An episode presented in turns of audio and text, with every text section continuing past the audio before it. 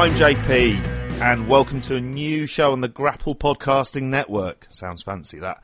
Uh, it's the Grapple Roundtable, and basically, this is a new show where we're going to be doing sort of having a panel on to do a deep dive into a specific topic, as well as getting some opinions, some of the bigger stories in wrestling.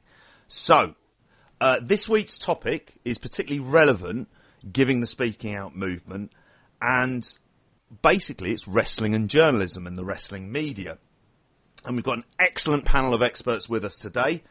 Uh, first of all, we have uh, Emily Pratt, um, who is a freelance writer and contributor to Fanfight and Deadlock, as well as the journals Mind Games and Orange Crush. Emily, how are you today? I'm great. Thanks for having me on the show. Absolute pleasure. Thank you for finding the time to come on. Uh, next up, we have Stephanie Chase. Uh, she is an interviewer and journalist covering New Japan, WWE, NXT, AEW, and Impact. Uh, question mark maybe whether or not he's still doing Impact um, for Sportskeeda and Digital Spy.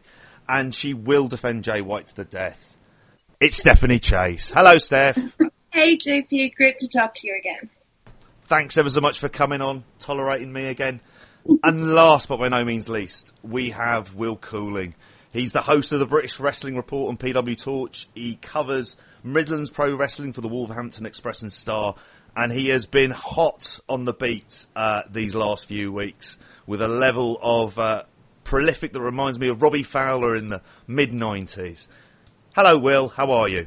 Yeah, but that's when he played for Everton school team. Uh, but yeah, no, thank you for having me on, JP. Um, yeah, it's uh, it's been an interesting few weeks. Uh, as I said, I, I, technically cover Midlands Pro Wrestling. I'm not sure there's any left. I actually was in a meeting with the West Midlands TUC earlier today to talk about what the, the do the workers can do for pro wrestlers, and it's it's it's all very unclear at the moment.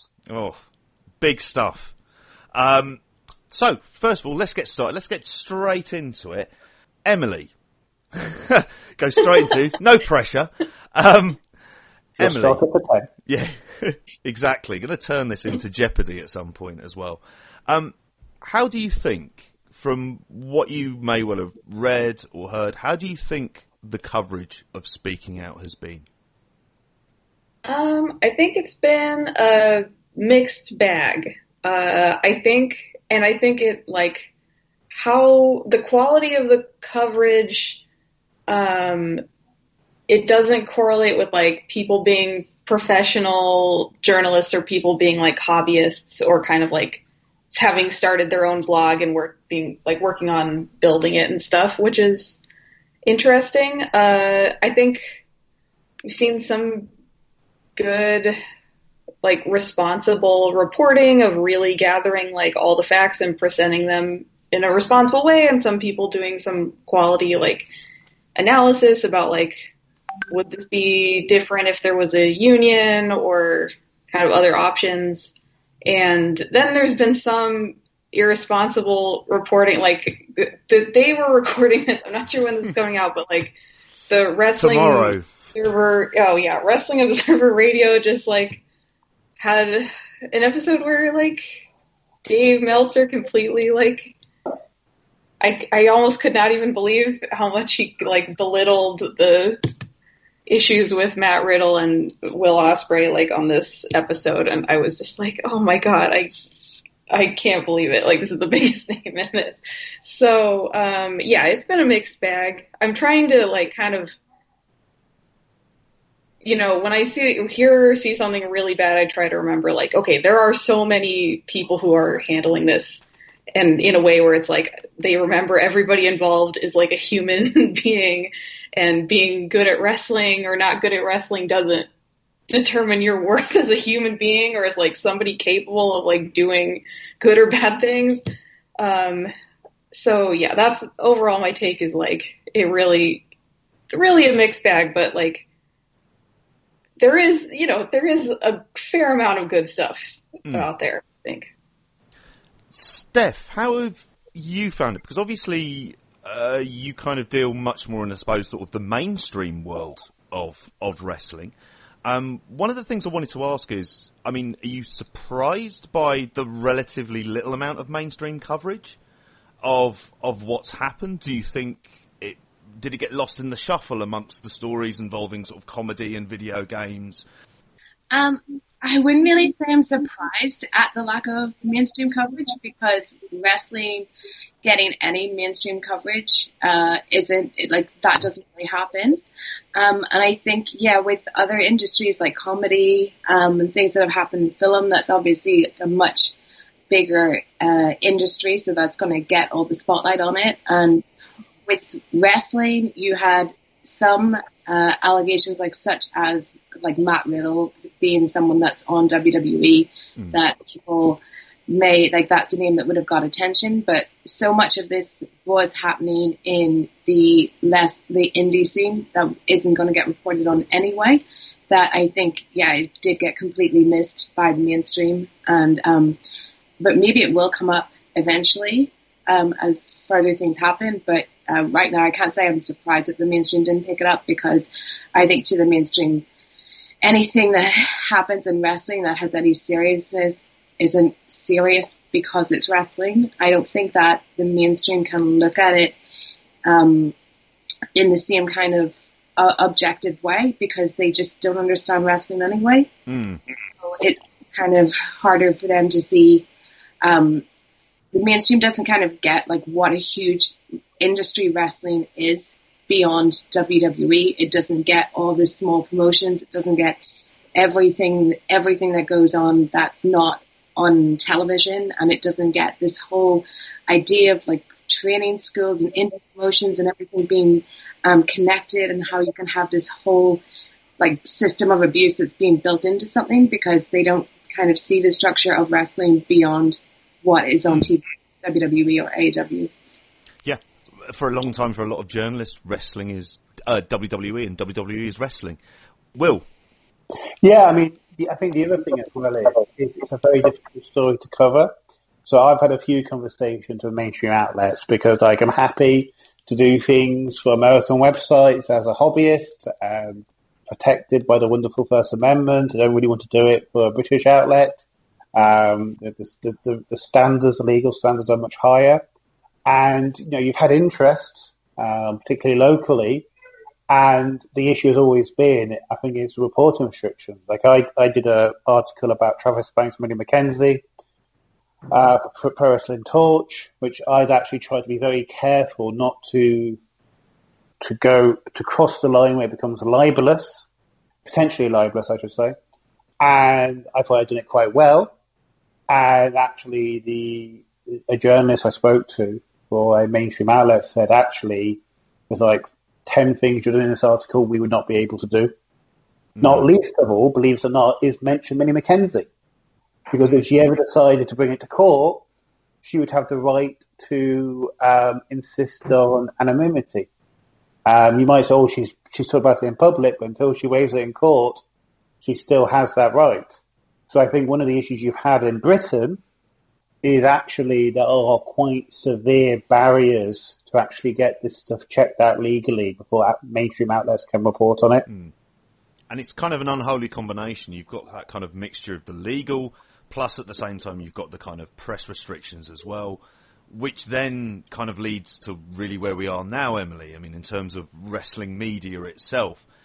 I mean, it's not really set up to cover stories like this, is it? No.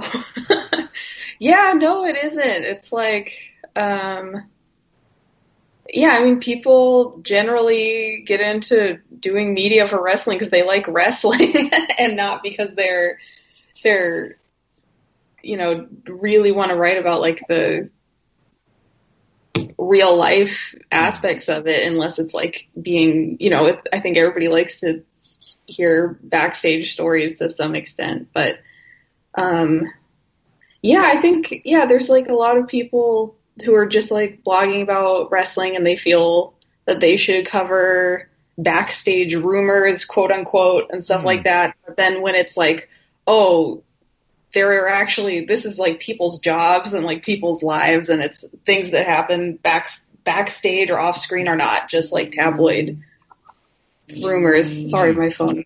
That's uh, right. Yeah, so I think that some people are probably finding they're not really like equipped to deal with it personally as well as like some. I know when I worked for Uproxx, which I did until recently, kind of any anything serious. Uh, we had to go through that. What that was like a um, a larger website. We were like the wrestling section of a larger website that covered music and sports and stuff like that. And kind of anything serious, we would have to get sent through like another le- another level of editorial and stuff. Just this is like an American website, so we mm-hmm. were didn't have the same situation as Will was talking about. But yeah, that's another issue also. Which which I like in our case, I think this was like it is good to if you're normally write about more lighthearted pop culture stuff, and then it's like.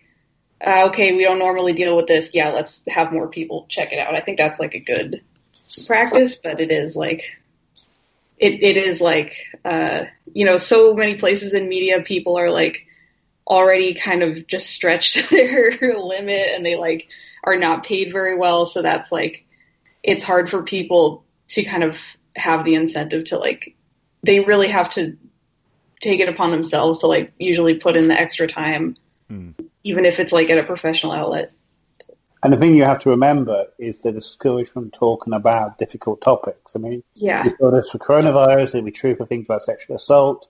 Advertisers don't want to see the advert next to a depressing, horrible story. Mm. And so you're an advertising funding, an advertise, advertiser funded website. It's, there's a lot of pressure to not talk about this, just talk about the stuff that actually your WWE fans want to talk mm. about. And I think mm. that's one of the things you always have to, you can't overlook, you know, like, to a certain extent, people get the media they deserve, and I think wrestling fans get the wrestling media they deserve. And I'll give you an example.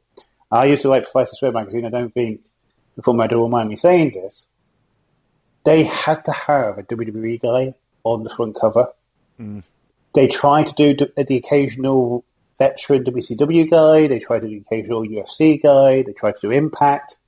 If they did not have a WWE guy on the front cover, people would not buy the magazine just based on the wrestler who was on the front cover. So there is that, also that pressure of, do you spend all this time, all this money, developing an article on this really difficult subject, when the people who are actually going to read your stuff the people who are trolling hmm. victims in Twitter comments? The whole system is set up to actually not talk about these issues. Yeah, and it's funny. I mean, earlier on, Emily, you mentioned Dave Meltzer. I was kind of thinking and looking at like the. It's very odd because you look at the kind of different areas of journalism that exist.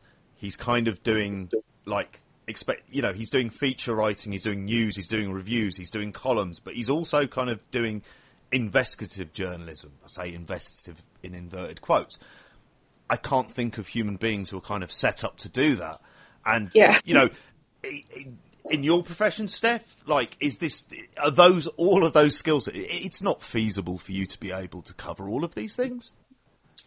Um, no, and um, a, a rest section of somewhere um, would certainly not like have that many people on staff for people to take on all these different things. Like it's uh, hard enough to get a person to do WWE and to do uh, wrestling itself is um, this business that like people on the outside don't understand and people like have all these different thoughts of and then when you look at how wrestling journalists because the secrecy of wrestling have been traditionally treated Mm. it's no wonder that wrestling journalism isn't that great even if we did have like a mainstream backing because like just to use like Dave as an ex- as an example, obviously this has not been a good week to be.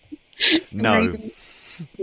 But if you if you look at the history of like Dave's writing and this whole idea of like dirt sheets and whatever, and how like the wrestling industry kind of looked at that to the point where it's like they didn't even want anyone reporting on wrestling. And even the fact that wrestling has a history of like the after mags of people actually selling magazines of these character stories is hmm. kind of when you think about it as well. Um, so I think wrestling just has its own kind of weird problem where there's a certain uh, section of fans that don't want anyone to in any way like critique wrestling. It feels like only in wrestling would you have that um, debate that you see online of can you even critique a wrestling match if you haven't wrestled? Like that's like such a that is such a wrestling Mm. Because just the industry in itself with the with the secrecy that it's had with its strange history that is all bred into how wrestling journalism is where it's this weird thing where you've got some people that write for for some mainstream outlets and that's very small and then you've got a lot of people sometimes with a much bigger platform that are essentially bloggers who are or in a way just tweeters who are just trying to raise their profile as much as they can by using like backstage rumors, backstage this, you know, like that kind of to like draw people in. Um, so yeah, wrestling media in itself is as bizarre as the wrestling business. And I think anyone that's not connected to the wrestling business at all would be completely like, what the fuck about Mm. not just wrestling is and the wrestling business. Like I, have subjected enough non-wrestling fans to wrestling podcasts when I've been in hotels with them, and they cannot believe that there is enough news in wrestling to. Um, like for example, an Observer podcast every day, and I'm sitting telling them like, if you think there's a lot going on in whatever you're into, you have no idea what wrestling is like. You know, for someone with so much going on, there's just so little um like proper uh, way to get it out. It seems. Yeah. I mean, it's, it's always seemed like it's reporting on the Wild West. Like, Yeah. how do Yeah. you do that? It's a lawless, unregulated industry. Will. Yeah, I, I, I agree with everything Steph said there. I think Mm. it's um, absolutely true. I just want to go back to that point you were making about Dave, JP, which is it's not just that one person can't do this, it's that they shouldn't. Um, This is not an attack on Dave. We'll, we'll, we'll unfortunately get to that later. Um, but like, you know, that's the way he makes his money. That's the way, say, like the, the editor of the website I do my podcast for, Wade Keller makes his money. But in normal journalism, you wouldn't have your investigative reporter, your editor, your film critic, your um, you know lifestyle features interviewer be the same person because they have different push pull influences, incentives for their work. Um, I know you wouldn't want your outspoken critic to be the person who's got to get interviews with your with your kind of performers because if they're outspoken in their, in their reviews, they're going to annoy the uh, pe- people they're trying to interview, or vice versa. They're going to pull punches on the reviews and then not uh, out so they can get the interviews, you know, etc., etc., et cetera, et cetera. And I think you see this to a certain extent this year, which is, you know, who are the people who have gotten the best scoops in wrestling this year? It's not a Dave Meltzer. It's probably somebody like Sean Ross Sapp, who, you know, personally nothing against the guy, I think pulls his punches quite badly against WWE, but be- because of that, he has better connections mm. within WWE because it is such a partisan, you know, back back outside type business. And so you get a, you get a story like this, you know, Dave, know, someone like Dave, someone like Wade, anybody, they're not only are they trying to do all these various different things they've got to do, you then have the issue of region. Because one of the difficult things of speaking out is, is it a British story that went stateside? Is it a state, is it an American story that went to Britain? It's somewhere in between. And so a lot of the time you're getting American journalists talk about a British aspects of the story, which they have to do because their American listeners or their British listeners want to hear them talk about it, but they don't actually understand the minutiae of the issue because most British journalists wouldn't understand it either. And so it just, it's just exposed how inadequate wrestling journalism is. And it's not the, the individual journalist's faults. It's that the system has created um, has basically set themselves up to fall. Speaking of Dave Meltzer, a very sort of breaking story for when we're recording um, was his thoughts on the Will Ospreay situation, and in particular some of the comparisons he made with that. Will, going to ask you how, what did you make of it? Yeah, and I, I, I suppose, like you know, I, I think I was one of the first people to bitch and moan about this on Twitter uh, the, of the day of recording when it, when I was listening to Wrestling Observer, and I want to just preface this. I, I do have, I mean, utmost respect for Dave. Um, you know, he's obviously done this for a long time, and he is surprisingly helpful to journalists on the way up. Uh, in, in, my experience, obviously, maybe different for other people. Um, but he got this badly, badly wrong, and it's not the first time during this speaking out moment he's got it badly wrong. You know, he compared people um, uh, he compared Ospreay to Hana Kimura, and that's just wrong. Um, Hana Kimura was somebody who did nothing wrong. You know, there was a silly stunt on a reality show that got a vitriolic, you know, hate mail. Um, um, that, that she was co-opted into doing by the television company. Exactly. It was. It was nothing to do with wrestling. It was nothing to do with wrestling. Mm. It wasn't wrestling fans sending the hate messages. It was in, it was the reality show fans. And with Will Ospreay, you know, obviously there have been people saying awful things with Ospreay that they shouldn't be saying, and that's wrong. But what I've seen is mostly people holding him to account and saying, "Look, you yourself admit it that you badmouthed uh, Pollyanna, a women's wrestler." Um, our, know, when promotions asked whether they should book her, uh, you're not just some thicker who just does flips. Um, you know, you at the time you were a promoter for uh, Lucha Forever, which, by the way, went out of business, owing venues, wrestlers, fans, thousands and thousands of pounds. You sent us for another promotion called Frontline, where the woman, sorry, the per, the man that Pollyanna um, accused of raping her, sexually assaulting her, you booked him on that show, repeat on that in that promotion repeatedly, and you know you can. No, everyone's going to make judgment calls when it comes to these allegations. You can make judgment calls, but what Dave did was he compared somebody who did nothing wrong to somebody who's been accused of blacklisting a rape, uh, sexual assault victim.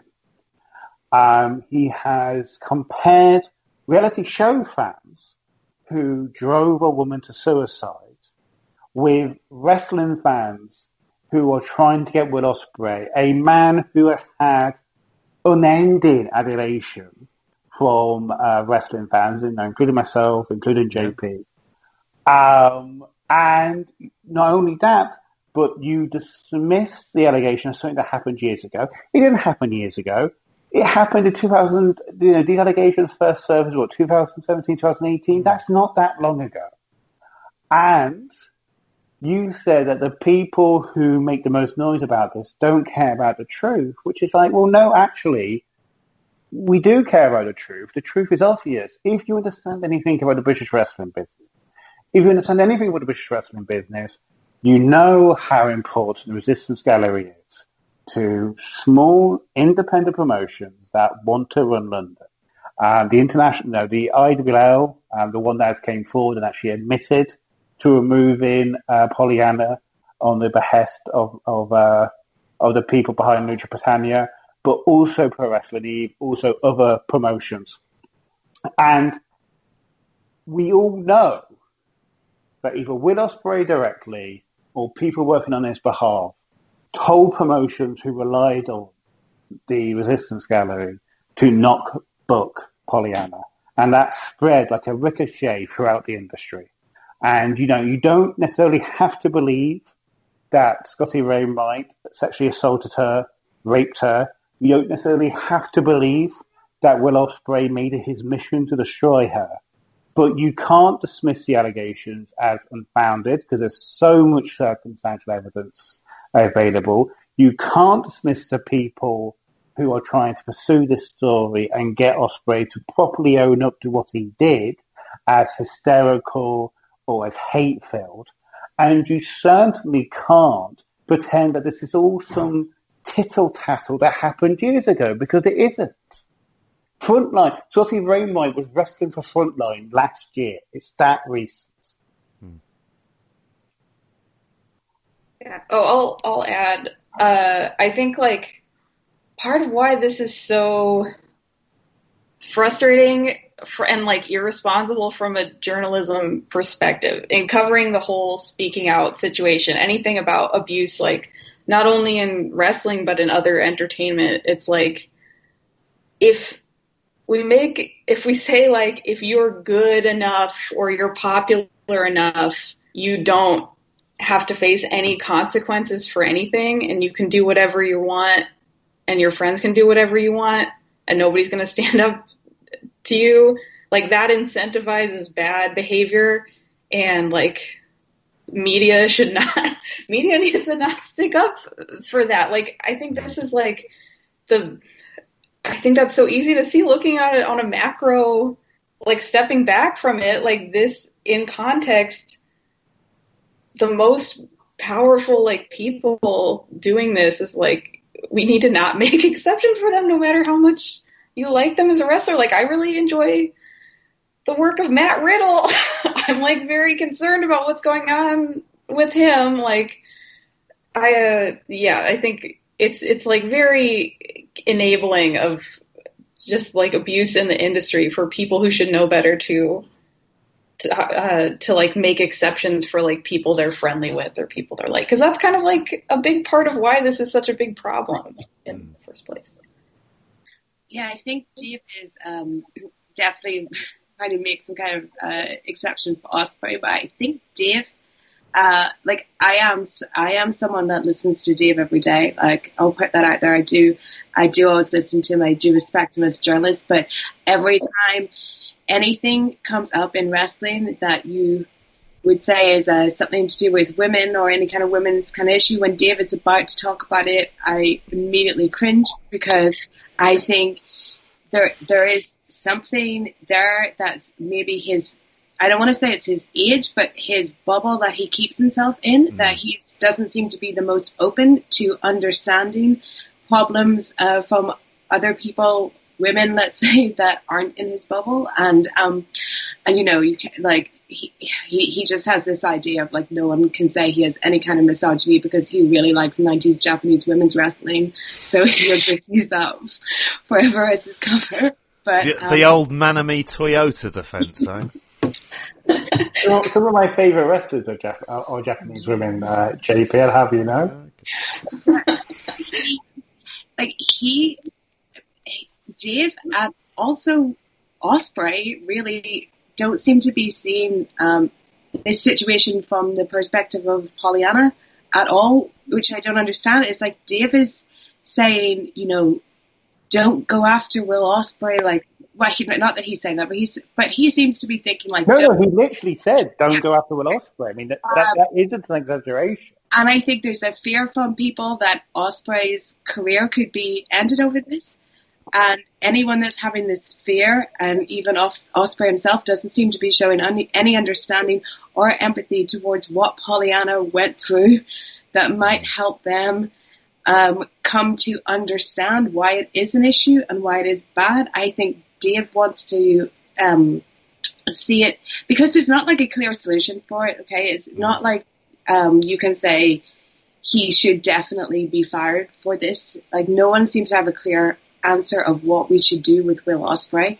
And I think um, Dave's comments made it seem like he thinks it's something that maybe on the level of like this Sammy Guevara mm. incident where like he made a mistake a couple of years ago and it's not on the same level as the other allegations we've seen, but the Ospreay one seems to be somewhere more in the middle, verging towards the harder end. Like he he it it does seem he did blackball someone and did really ruin their career. And um, this needs to be I would just love to see from Ospreay himself accountability and empathy. And I think if he showed either of those two things, then we might not be in a situation where anyone, Dave feels like people are hounding Ospreay because he's getting these messages because he's not, um, he's not said anything of substance to anyone. He's not said anything satisfactory, but yeah, it's absolutely nothing like the Hana Kimura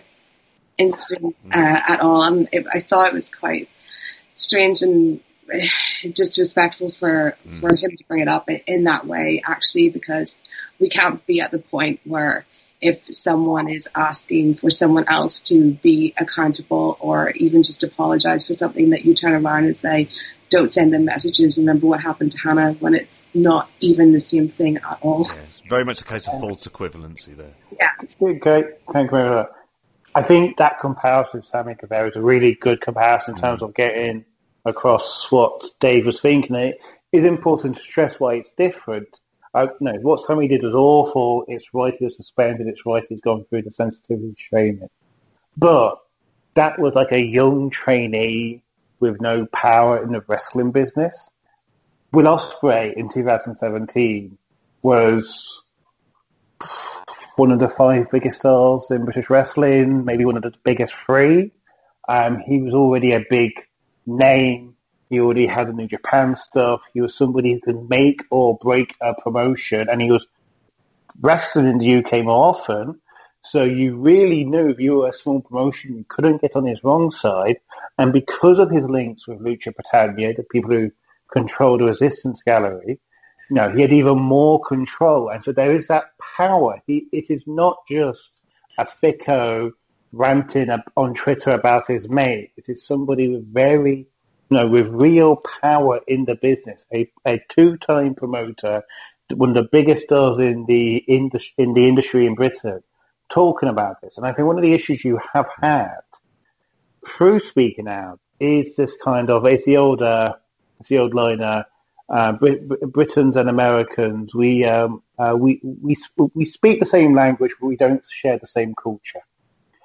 And there's a lot of stuff that gets lost in translation. I, I want to, if you don't mind, JP, I just want to ask Emily a question because one of the things I've been struck with when I talk to Americans is it feels like American journalists are much more concerned about the issue of false allegations than British journalists are. British journalists have all their concerns about um, making sure they don't know crossover libel thresholds, stuff like that.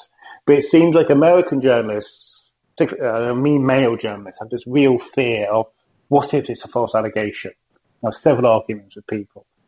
Do you have any understanding about why that may be? Because it, it, it definitely feels like it's a it's a bigger concern for Americans than it is their peers in Britain. Um, I don't I don't really know. I think yeah, I don't really know because it's like you can definitely cover this stuff.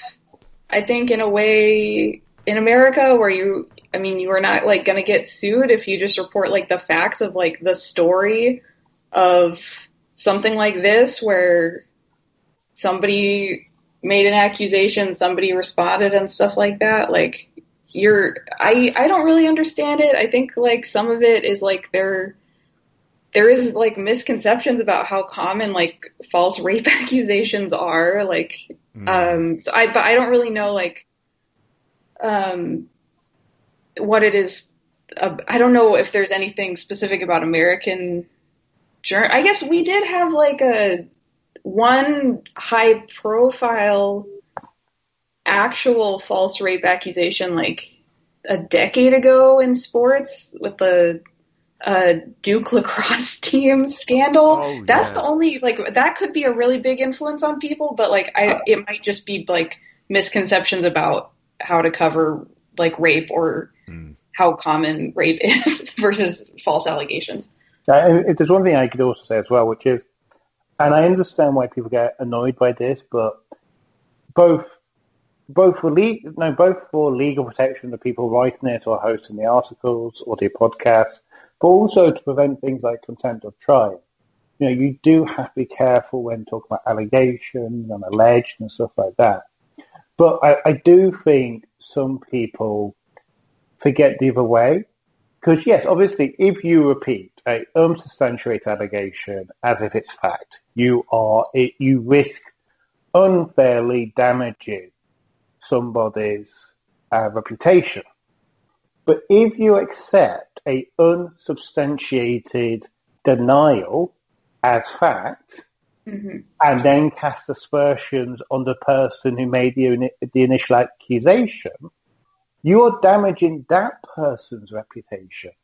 And at the very least, you have to keep neutral language on both sides. I think this is one of the things where, unfortunately, I think the Wrestling Observer has fallen down, which is, you know, it is the, you know, the tried and tested. This is this is an allegation. The denial is true. Um, we need evidence of the allegation. But the denial, it, it, it, that that stands up, and I think that's what we got to get beyond. Even if you don't want to be too crusading, you don't want to be too out there when it comes to this. At least treat both sides with the same sense of neutrality, because otherwise you are just empowering people who might who might abuse women, if not these particular people, the people that are watching this and realize they can get away with whatever they want if they're a good enough wrestler. Yeah, I think that's a good that's a good point. Like the how serious it is like to be a person to like be believed to be somebody who like goes and accuses people of like extremely serious crimes. Like that's yeah, that's also like that's very bad for that person's reputation also. Mm. So like yeah, new, being yeah, you got to be careful, but it's like I mean, sorry, yeah, sorry, re- re- like definitely recognize like how risky it is for somebody to be to accuse like a powerful person of anything. It's incredibly risky. I mean, I mean, you won't notice, Emily, because it's about British politics. But um, um, no, our Labour, no, our Labour Party, our equivalent of Democrats, they're in a process of having to apologise in court for I think seven uh, former party staffers who went forward with allegations of anti-Semitism, and they said these allegations are false. They're a bunch of cranks. They're all just saying it because they hate the current leadership. And they said, well, hang, wait a minute. You're attacking our character. That's libel. And I think that's, again, like, that's the thing people don't recognize. If you attack people to make accusations, that's libel too, if it's not true. Dave, um, he would really have been better saying something completely different than what he said because he literally sounded in his post like he was almost teasing that there was something that people didn't want to know or like didn't know or didn't want to know. And it's like okay dave if you think like there's something that needs to be more investigated here why don't you why don't you go for it instead of uh, making a really cryptic uh, comment at the end when you firstly like compared the world situation to Hana. It was just like a really bizarre, bad, kind of totally non-journalistic way to handle it at, at all. Yeah, I, I, I, I think as well, just one thing that just add on to that, sorry, JP. Um, No. Also, Dave could just say he doesn't want to cover this. Like, he has enough, you know, if he's really that uncomfortable with it, if he just wants to do match reviews, if he just wants to do obituaries, if he just wants to talk about, you know, the ups and downs of the ratings, he can just do that. Like, there is something to knowing your own limits and knowing what you can and can't cover. Mm. Um, and I, I- but yeah, no. It, it, again, like I'm a, I'm a huge fan of Dave Meltzer, but this this this this was a bad misstep. I know, Emily, for you, you, you cover a number of promotions, don't you? Um, all non WWE, would that be correct? Yeah, I kind of like when I started writing for Uproxx, like everybody was, I mean, people were already doing all the WWE and Impact, and I watched New Japan, so You dodged a bullet, up- basically, didn't you? I did. I am glad with what I ended up with. So I kind of like because that was what people were not pitching already. I was like, I kind of made it a habit to look at like stories out beyond WWE because that was just what made sense for me to do. But yeah, that. So yeah, that is true. And did you find when you were dealing with these promotions, in order to kind of um, cover various features that, that you would be writing, that it is the problem of kind of how wrestling itself is structured in terms of being able to kind of get access. You know, th- did you find like, and you, I'm imagining like all of you would have had there's various points of thinking, how the hell do you cover this business? It's just, it's decided almost that it's intrinsically set up not to be covered in a, any kind of serious way. Yeah, um, I guess it it is interesting. You have to have kind of like a just uh, I mean, even trying to contact like a wrestler or wrestling promotion, it's sometimes easier. Sometimes you can just go through their contact information, but sometimes it's better to like ask your friend who knows somebody who works there and is like, will they really answer this or can you give me some other contact information? Like I was just doing this the other day. So it is like the layer of secrecy, I guess, really varies by promotion. Mm-hmm. And yeah, it's like definitely, you know, it's like a carny business. And I guess every company wants to control their own narrative, but it is interesting with wrestling because of just how it's set up. It, it just varies by, hmm.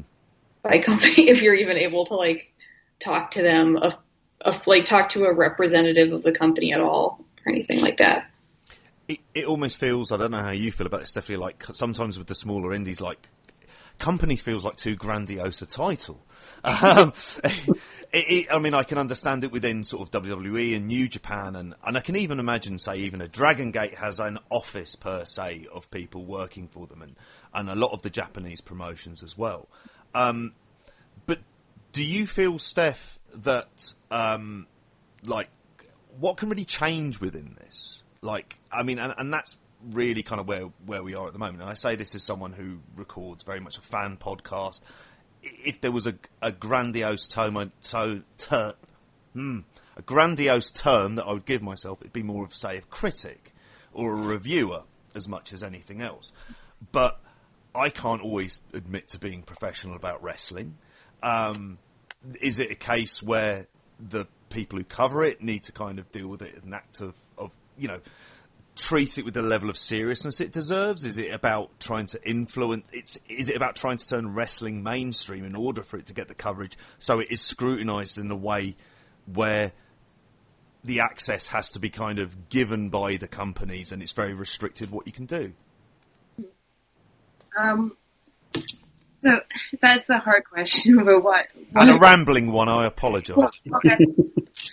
um, like, way with with what I do um, with interviewing, like, um, so I, ne- I never wanted I never wanted to do reviews of mm. Raw or SmackDown or anything. So I, I got lucky that the opening was there of someone someone to be an interviewer, um, and and that's like the way I wanted to cover wrestling. And I didn't also the other thing I didn't want to do was kind of like report the rumors or anything like mm. that. Like I that more what I'm into doing is talking to people and finding out like who they are, how they got there, uh, all that kind of stuff. Like I end up, um, I have ended up talking to a lot of like female wrestlers. It's kind of my favorite thing to do to find out like what what brought them to this. Um, finding out if they had the same experiences as me, as me being a young girl watching it.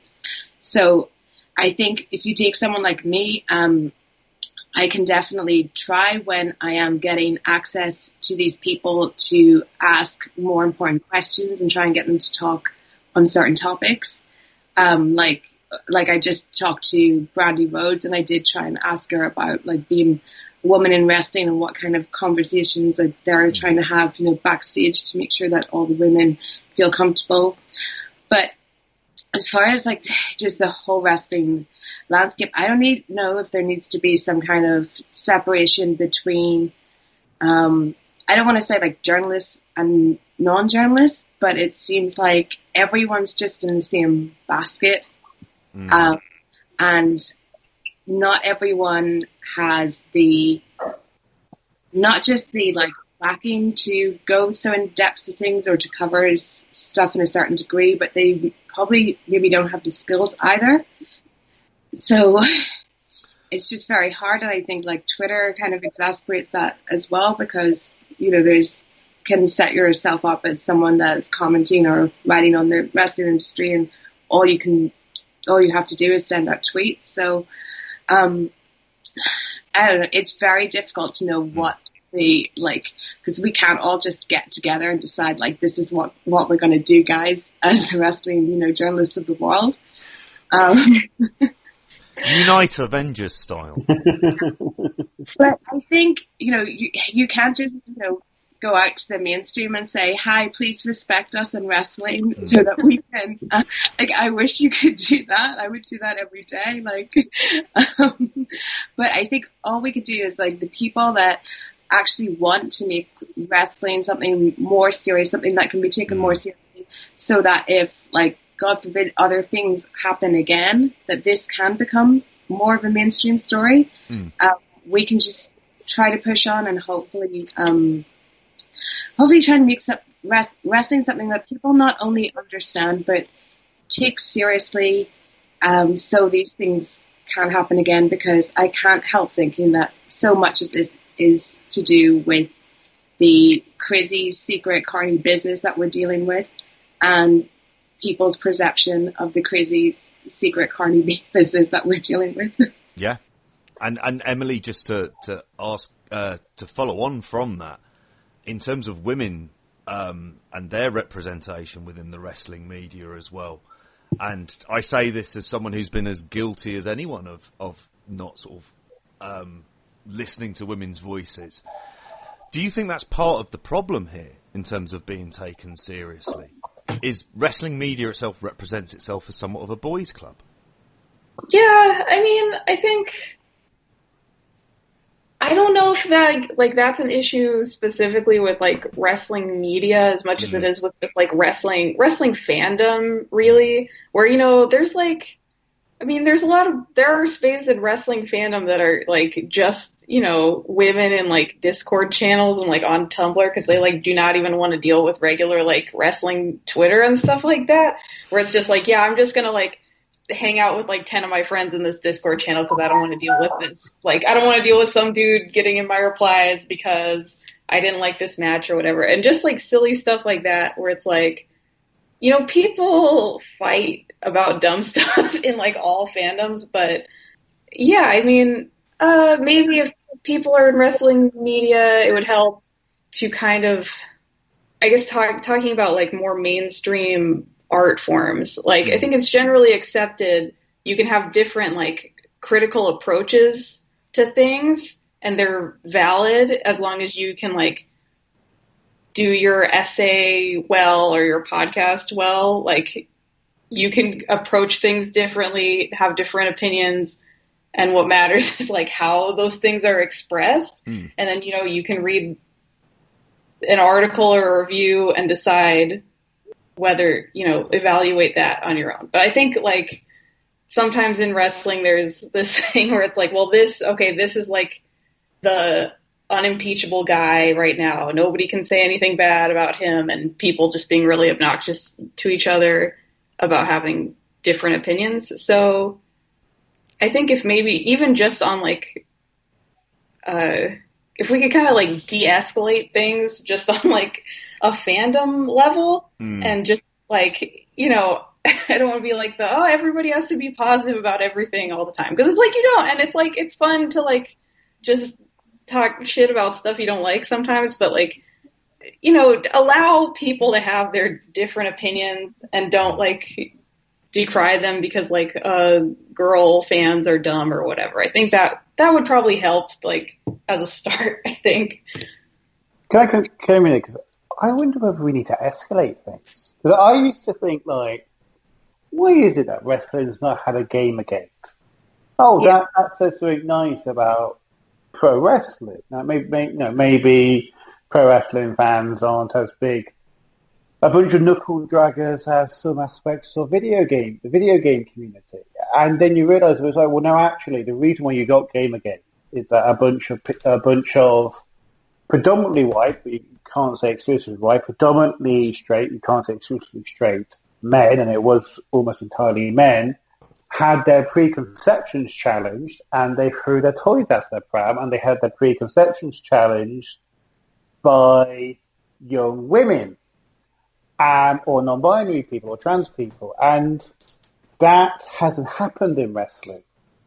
So actually, I almost think like the culture war has to get worse because the reason why wrestling until the past month or so has gotten away with this culture war breaking out the, on, uh, on the highest level is that other voices haven't been heard. I mean, at the end of the day, you know, you know, God bless Dave, Wade. They, these are guys who made their names in the 80s. Can you think of another sport, another art form that um, where the leading journalists are hangovers from the 80s? That's just not the way the world works. Like in most forms of journalism, they're trying to kick out the people that made their names in the 10s, let alone the noughties, let alone the 90s, let alone the 80s. I mean, literally, Dave Meltzer's first reportage was being done in the 70s, for crying out loud. Mm. Um, in terms of this issue of women's representation, it is key. It is key to why this issue and other issues haven't been covered properly. Um, the old feminist line, if you're not at the table, you're on the menu. Um, and obviously some of that is overt sexism. Um, um, I'm sure, I don't know if you remember this, uh, Steph, but I'm sure JP will you know, when you had the first women presenter a match of the day, um, in terms of a yes. woman football commentator. Jackie you had, a, you had overt sexism because some men did not want a woman talking about football on their TV. Um, but there's also structural issues.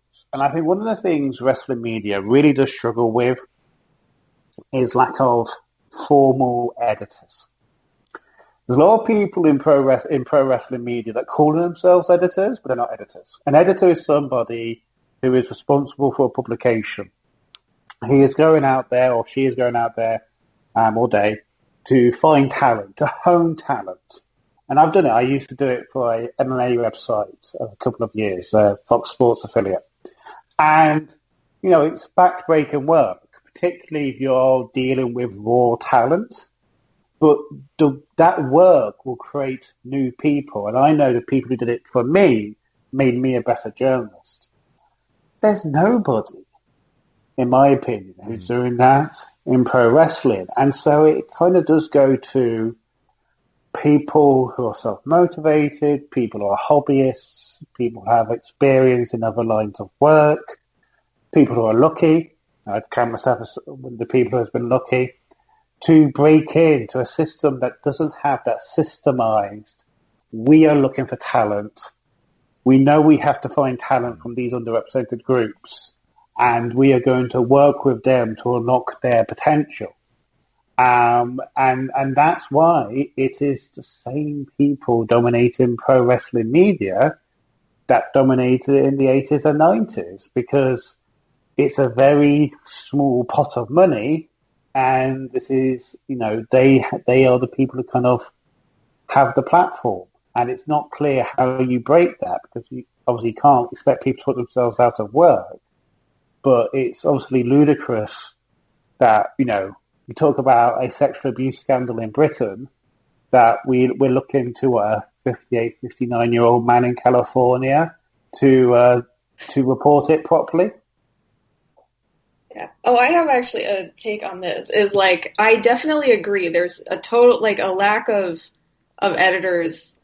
Uh, like some of the the people like best influences like on me since I started writing about wrestling. It were like actual editors who worked for the Uproxx Sports section, so which was a more normal structure. And those like were people that really helped me. So I think that like part of like why they're not editors is like larger problems in digital media, which like you know, there were just like Vox layoffs today and Guardian layoffs today. Yeah. It's like so much bigger than wrestling. But um oh, and I think um this is like kind of sounds like sucking up because this is like where I currently work. But now I recently started working for Fanbyte Media more regularly.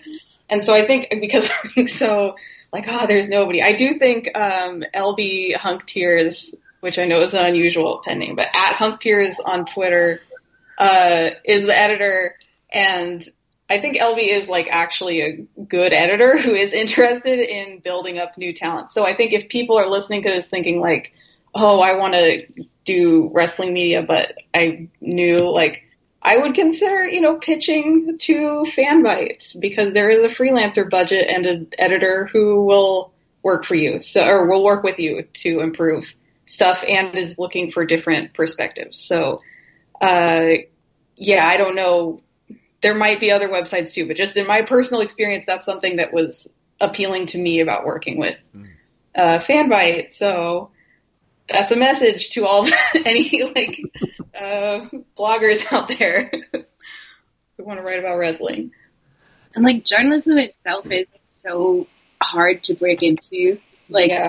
let alone wanting to do uh, wrestling journalism. I think like someone like like me got lucky that I wanted to do wrestling journalism. Ended up getting a job at a place that covered wrestling, and then said, "Hey, can I do the wrestling stuff?" You know, like that kind of way. Like that's really the luckiest way you can get to do wrestling journalism because before that, you know, I tried to get in anywhere doing wrestling and it's like, no, you basically have to find another job that will lead you to doing a bit of wrestling. And then when you start doing your wrestling stuff, you have to find a way to um, expand that and have people accept things less than an interview with The Rock. because you know, it's like uh, when you're trying to um, to like build on on wrestling and stuff, and you're going say like, oh, I can get an interview with this really great wrestler. Well, if the person um, like other people working there, if their knowledge of who a wrestler is is The Rock or Hulk Hogan, and it's not one of those two, it can become like very tricky and a constant like I even feel um like not not with what I'm doing now, but even just just um kind of existing in this wrestling journalism bubble and getting to do what I like want and getting people to actually read my stuff, all that kind of stuff. I do feel like every day can just feel like a fight, like a battle to to the where you can get to the point of going, uh, wouldn't it be so nice to like do something easy where you like don't actually care?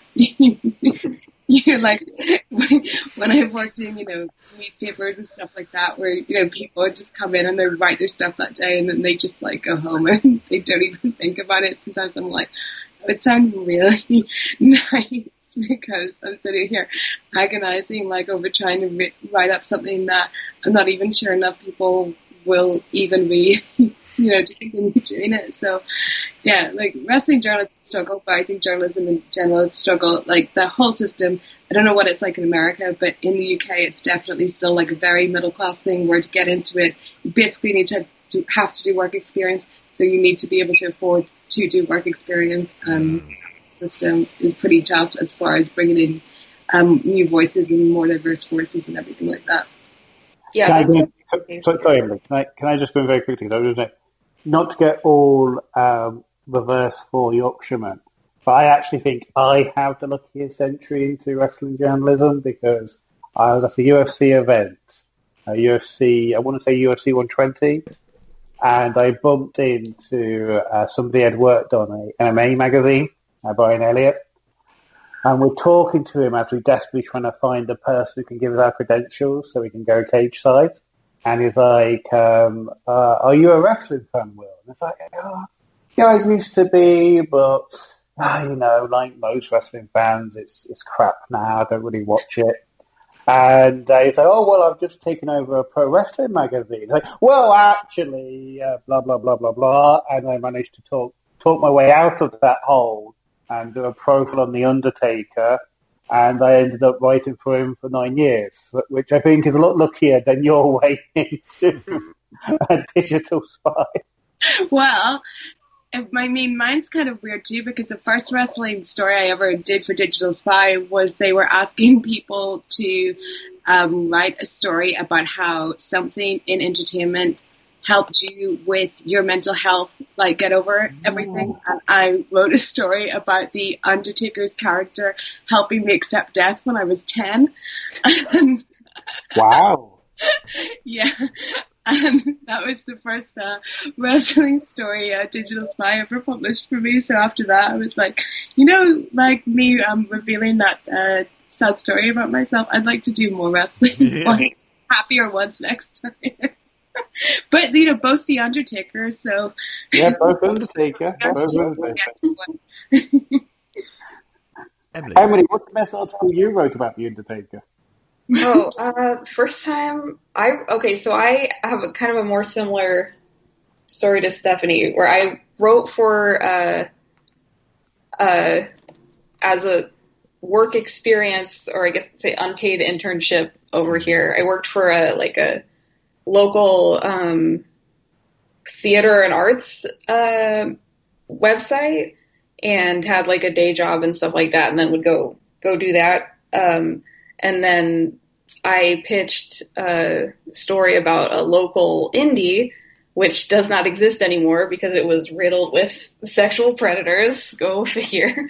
Uh, and um, then I used that as a writing sample when I like got in touch with Uproxx people completely by coincidence after I moved to California. So it was like, and that was just like I mentioned I had written about wrestling, and then it led to me working there. Also unpaid at first for a month and then you know slowly getting to do more and more stuff. So um yeah the way in is very weird and difficult I mean, that that is one of the things that is overlooked, and it's one of the things I have to push back on people sometimes. It's like, and I don't begrudge First and Torch because I think it, it allows me to come and go as I please. I've got a full time job, but like, I've written for a magazine for ten years. I'd written for websites ten years before that, and when they brought me onto the podcast, there was no budget to pay me.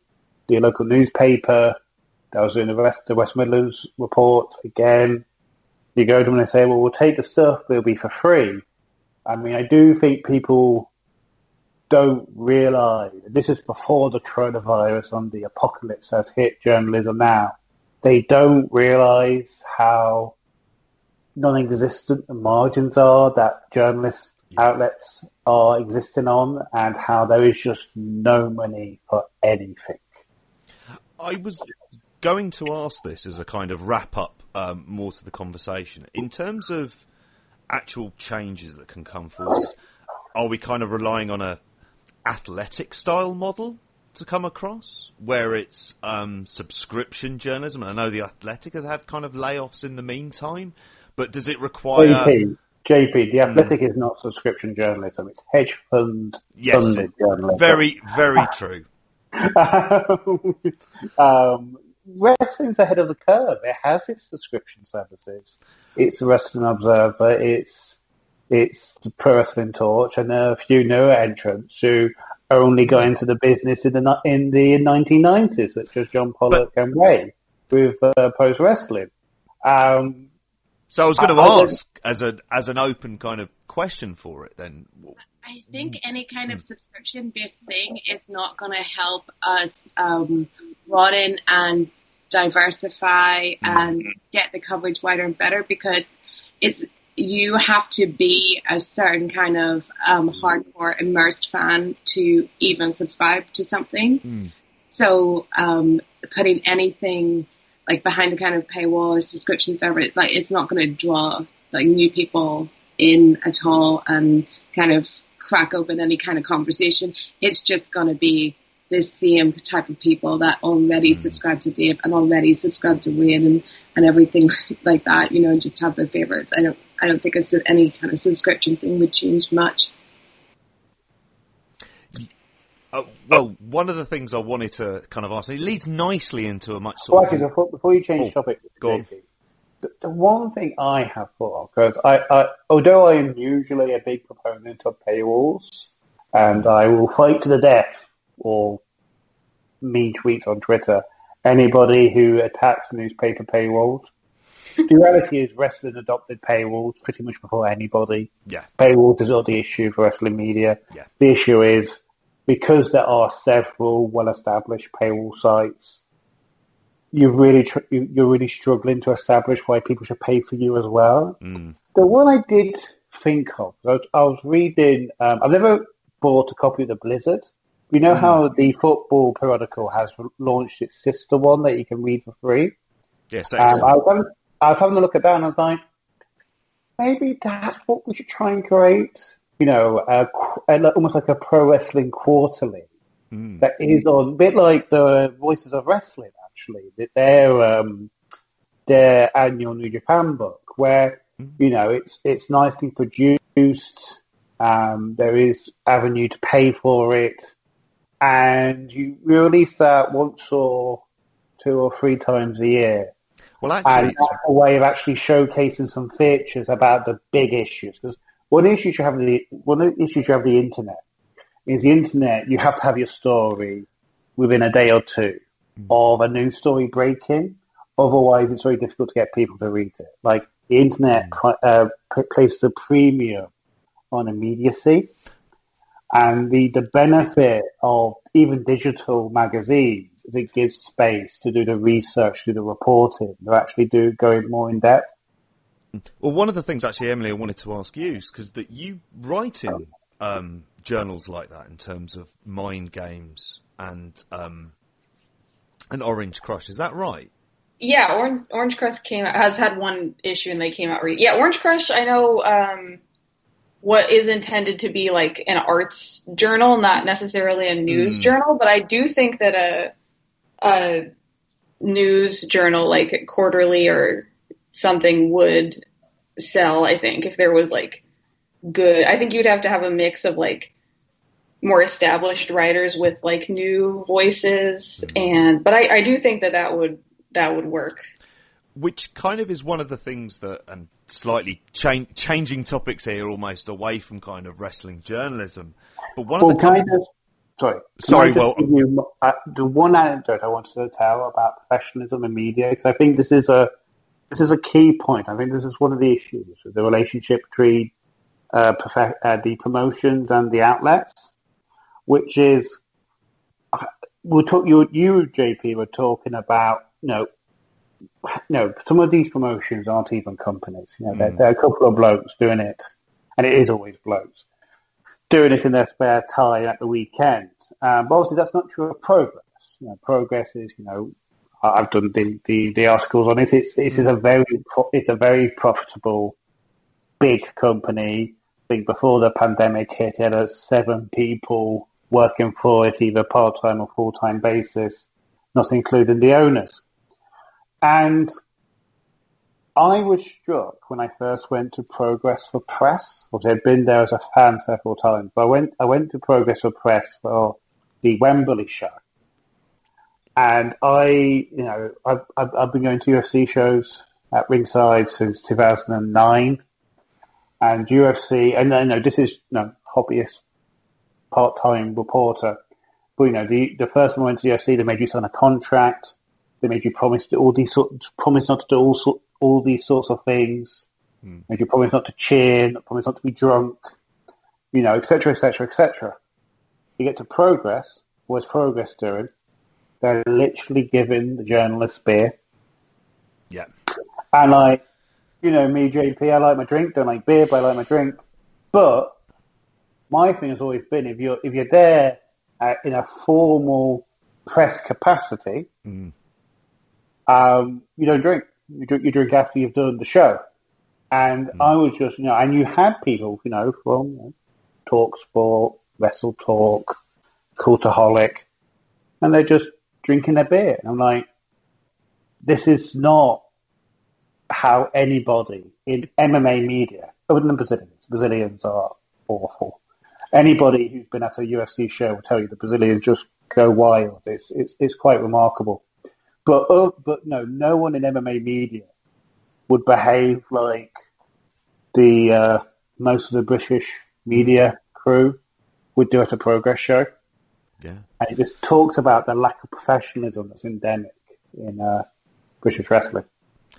Well, a company that I normally would say is always professional Um, but this last weekend, I started to ask some very serious questions, and I wanted to kind of cover something a bit more fun and light that on a regular week would probably send me somewhat insane. And we have a couple of sort of big New Japan fans, which is always interesting as a company that I think has done a lot more to kind of grow and cultivate its fan base a lot better than we ever kind of really appreciate. Um, but I want to ask, um, and I'll ask you first, Emily. Is everything evil or is everything just shit? No, everything is evil. Come on. No, I, I, uh, I read your take on this. And I, I, uh, won't lie. I, I had a thought. I was, I'm, I know I was more positive about the evil turn than a lot of people, although I didn't like really care for his matches last weekend, but I did like a lot of his New Japan Cup matches. But like, I don't know, I'm, I'm pro the evil turn because, uh, um, it's partly, I think, because everything sucks so much in like the real part of wrestling that like this just insane storyline where it's like, oh, suddenly he has this wild like spinal tap entrance and Hiromu's like screaming and it's just like such a weird time for wrestling where it's like they can only do one third capacity crowds anyway. Like I don't know. I'm I'm like, yeah, I'm here for it. I'm here for just Dick Togo is here. Like, let's go crazy. Like, this seems like a good time to experiment with something in a fun way. So I I am a Naito homer. If he ever gets any IWGP Heavyweight Title match in the future, I will be all in on rooting for Naito. But like, I I am excited about what they're going to do with Evil. Maybe it'll suck, but like, I'm I'm here for it. I'm on board. You're on board with it, Steph? Yeah. Um, I I loved it as well. Like, I, you know, I I think I said to you before, JP, like I, that I had this like fantasy of Hiromu winning this tournament to like bring happiness and light to us, and obviously that didn't happen. And this whole thing with Evil, like he finally got a personality during this tournament, and it might be the personality of a man that hits you in the balls, but it is at least like something. And then to get to the final, the, the him joining the Bullet Club, and then him actually winning. Like you can't fault Gedo for actually fully getting behind someone for saying, okay, we're going to move your factions, you're going to change your look, and we're actually going to put the two belts. Because I don't think anyone expected that. So I thought it was amazing. I think hopefully um, Hiromu can get something out of it because his performance at at the end of that match was such the like theater that I love of New Japan, and I just like my whole story in my head is that Evil spent this whole lockdown getting more and more angry about how people just think Sanada is this great handsome man, and Evil has been out there in his cloak and his eyeshadow, and no one has even given him a second thought, and he's just been like, "Fuck this! I'm kicking you in the balls. I'm joining Bullet Club." The only person I feel sorry for is my mum, who's Jay White's biggest fan and wants Bullet Club to release an official statement saying that he's still their leader.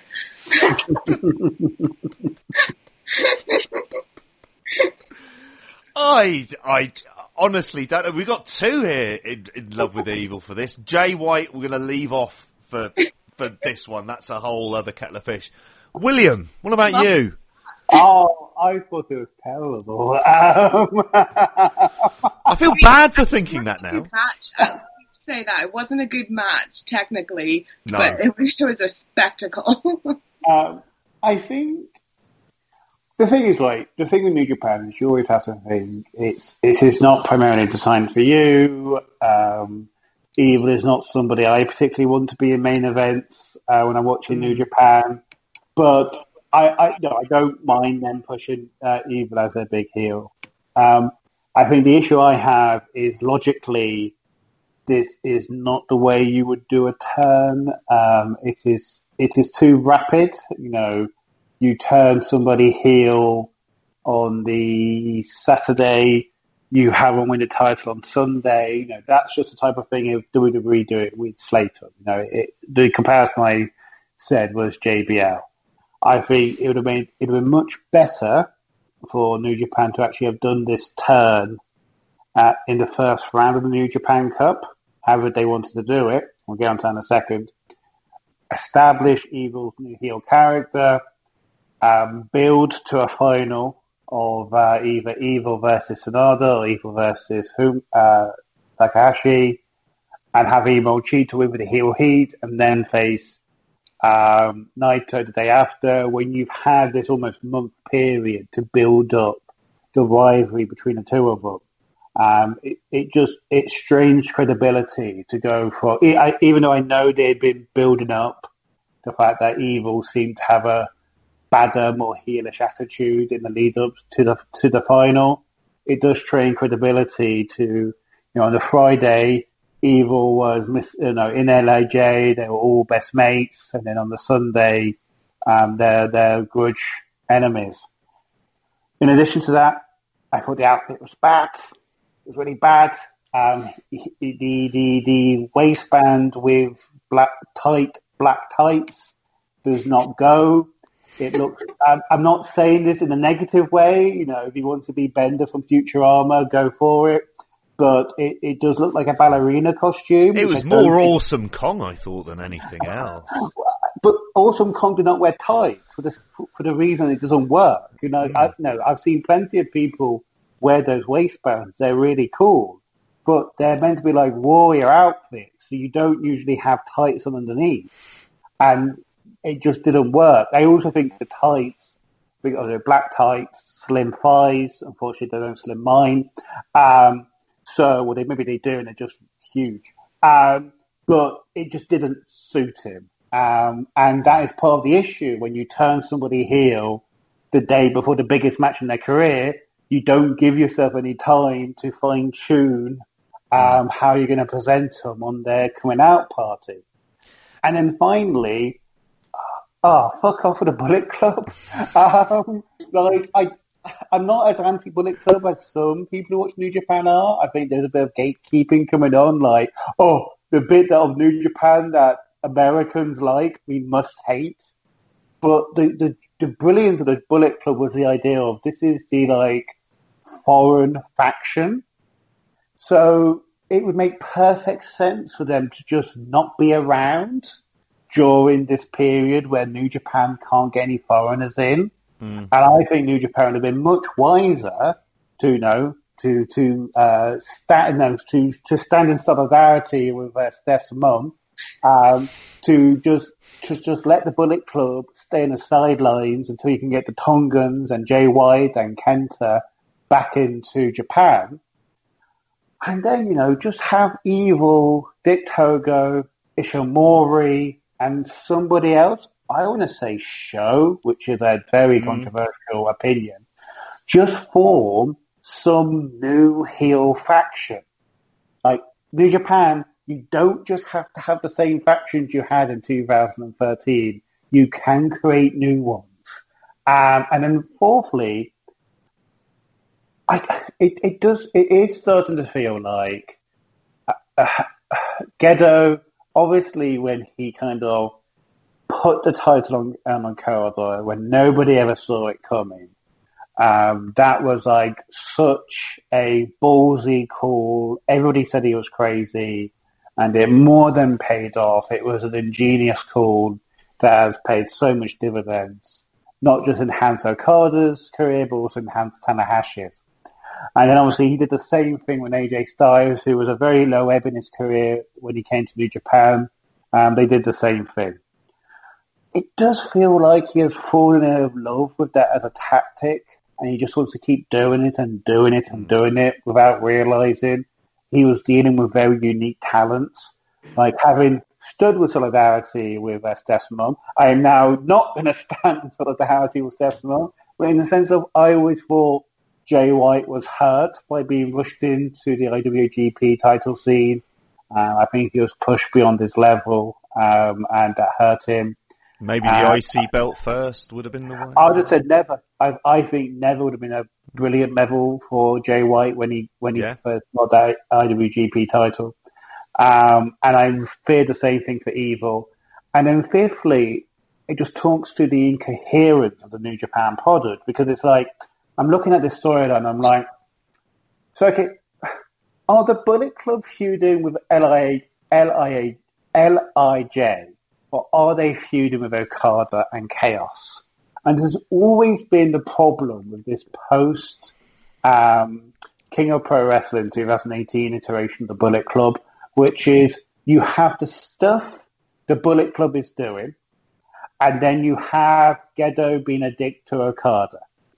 And uh, for the same reason I said about um, why the Bullet Club shouldn't really be part of New Japan at the moment, Gedo has no place in the Bullet Club. He shouldn't be a part of it. It's completely a it be it is like Vince McMahon being part of the NWO. It completely goes to point against the point of the uh, gimmick. Um, but also, you know, he's he is such a like a hard on for this rivalry with Okada. It always mixes the message. So yeah, though, evil champion wouldn't be what I would do, but you know, it's a Very- it's, it's a reasonable idea. Dick Togo as his henchman, get in. That's cool. Um, but not this way. This is just a mediocre idea done in the worst possible way. Well, I mean, Emily, do you feel that this is? I mean, ultimately, is this just a stopgap? If the dome goes ahead, is the biggest match they have Naito Okada again for a what fourth? No, be a it would be a fourth time in the dome. Is that the match you go to? Therefore, is Evil just a stopgap in order to get Evil to a level so he's maybe challenging possibly more around Intercontinental? Gosh, I don't know. I guess I haven't thought about like what are they going to do for the dome this year because my big theory before this was that they were going to do like Naito was going to lose to Ibushi and that would mm-hmm. like crown him. But that was also kind of what I wanted to happen. But I was like, this is plausible. But I don't even know. Like, are they even going to do?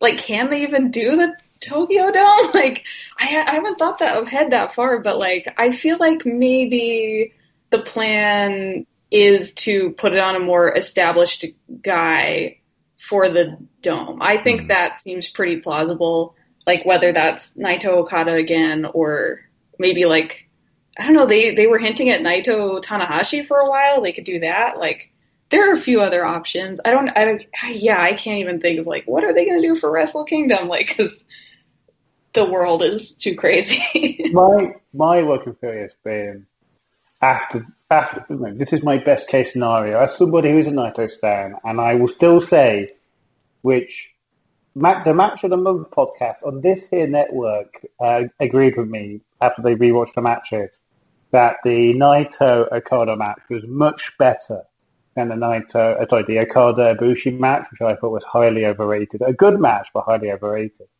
But my hope is you get Naito evil, and obviously we all know Naito hates the IC title, and so Naito refuses to challenge for the IC title because he never wanted it in the first place. And so Naito beats Evil to get the world title back. You can do whatever you want to do with the world title, and then you have Evil with the IC title, heel IC champion, to uh, be chased by Sanada. Steph, how are you fantasy booking New Japan then in that case to get to the dome? What are you going with?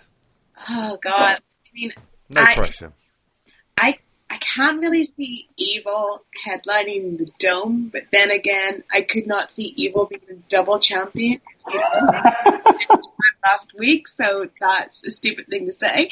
But um, I want to like the the issue with them not you know having having the foreigners at the minute. Um, I I first want to see like what they're going to do with the G- G1. Like hopefully they'll get the foreigners back 'cause I, they are going to need them. They don't I I don't think have enough to make a great G1 tournament. Um, I don't know what's going to happen with Bullet Club because I feel like it's either going to have to be Jay White and Evil forming some double evil team alliance, or this turning into a rivalry where we have a split Bullet Club again, maybe.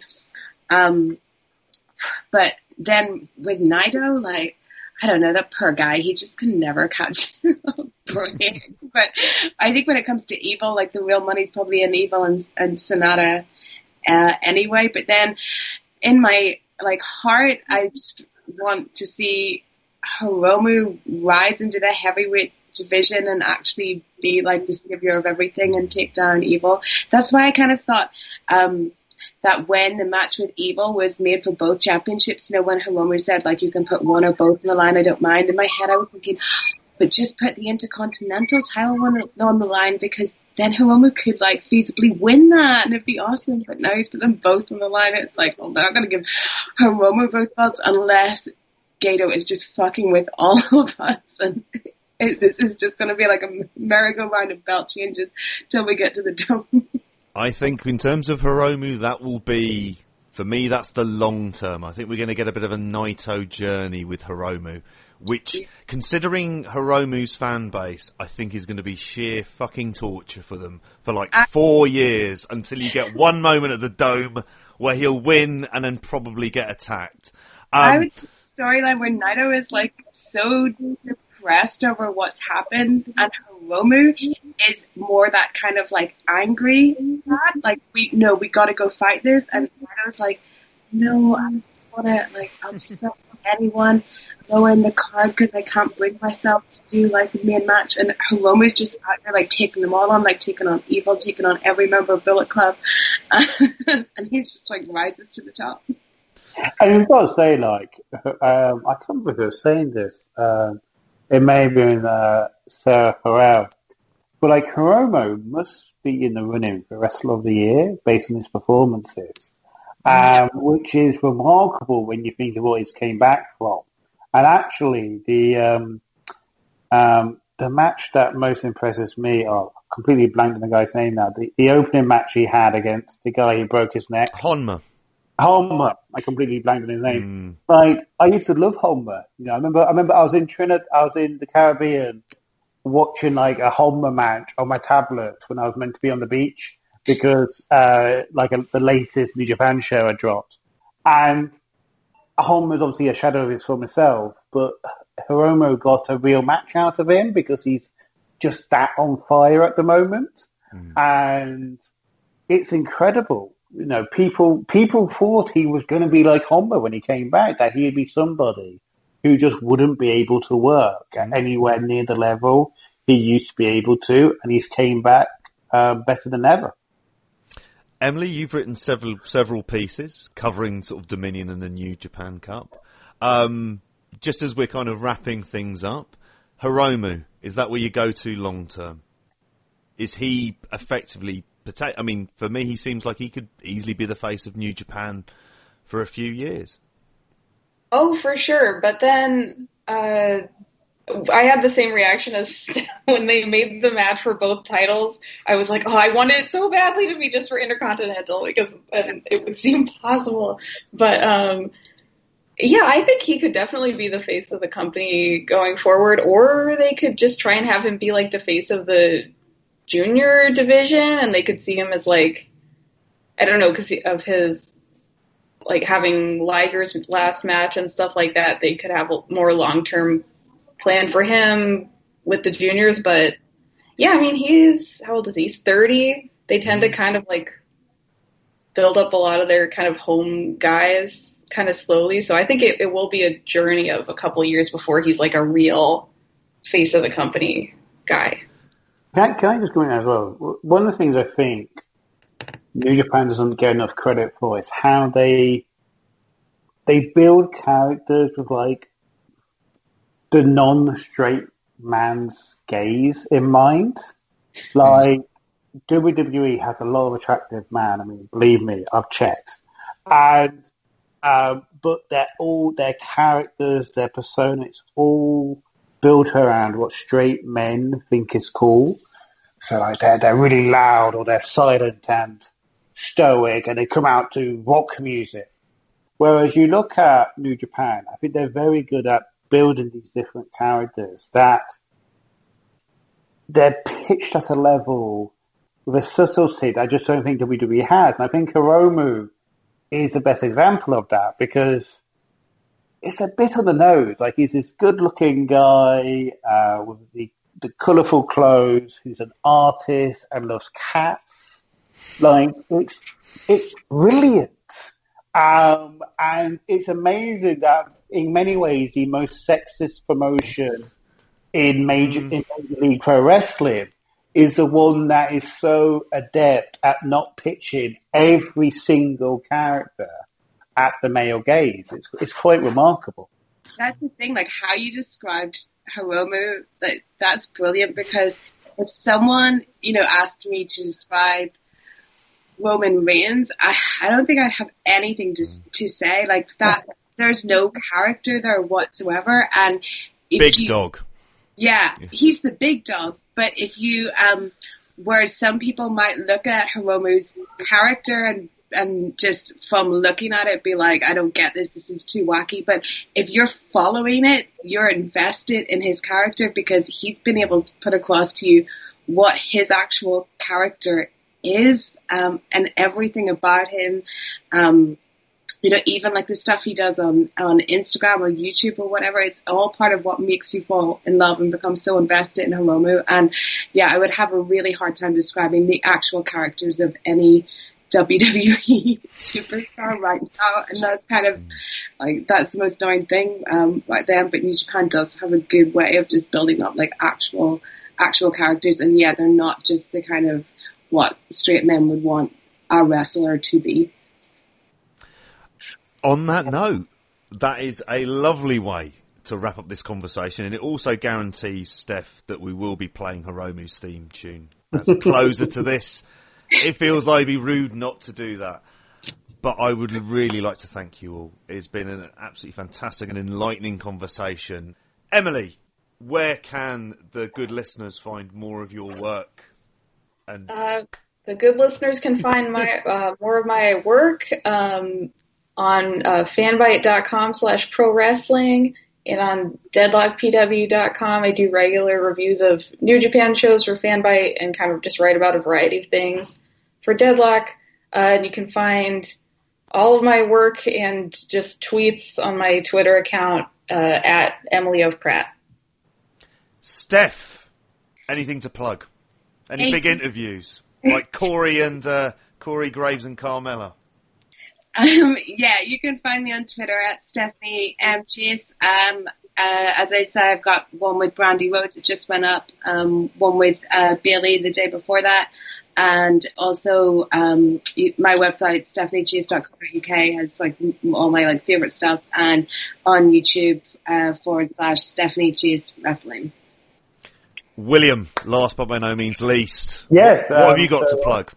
So obviously I'm on uh, Pro Wrestling uh, Torch uh, for British Wrestling Report, which has, uh, for reasons I'm not entirely sure, became an interview podcast. That was never the intention. Um, we've had some really interesting discussions. What I'm, what I'm trying to do is get out to the various different parts of these isles, uh, these islands, uh, both Great Britain and, and, the island of Ireland. So, you know, we've had Sarah Green from Scotland. We've had Claire Sims from uh, my neck of the woods, Wolverhampton.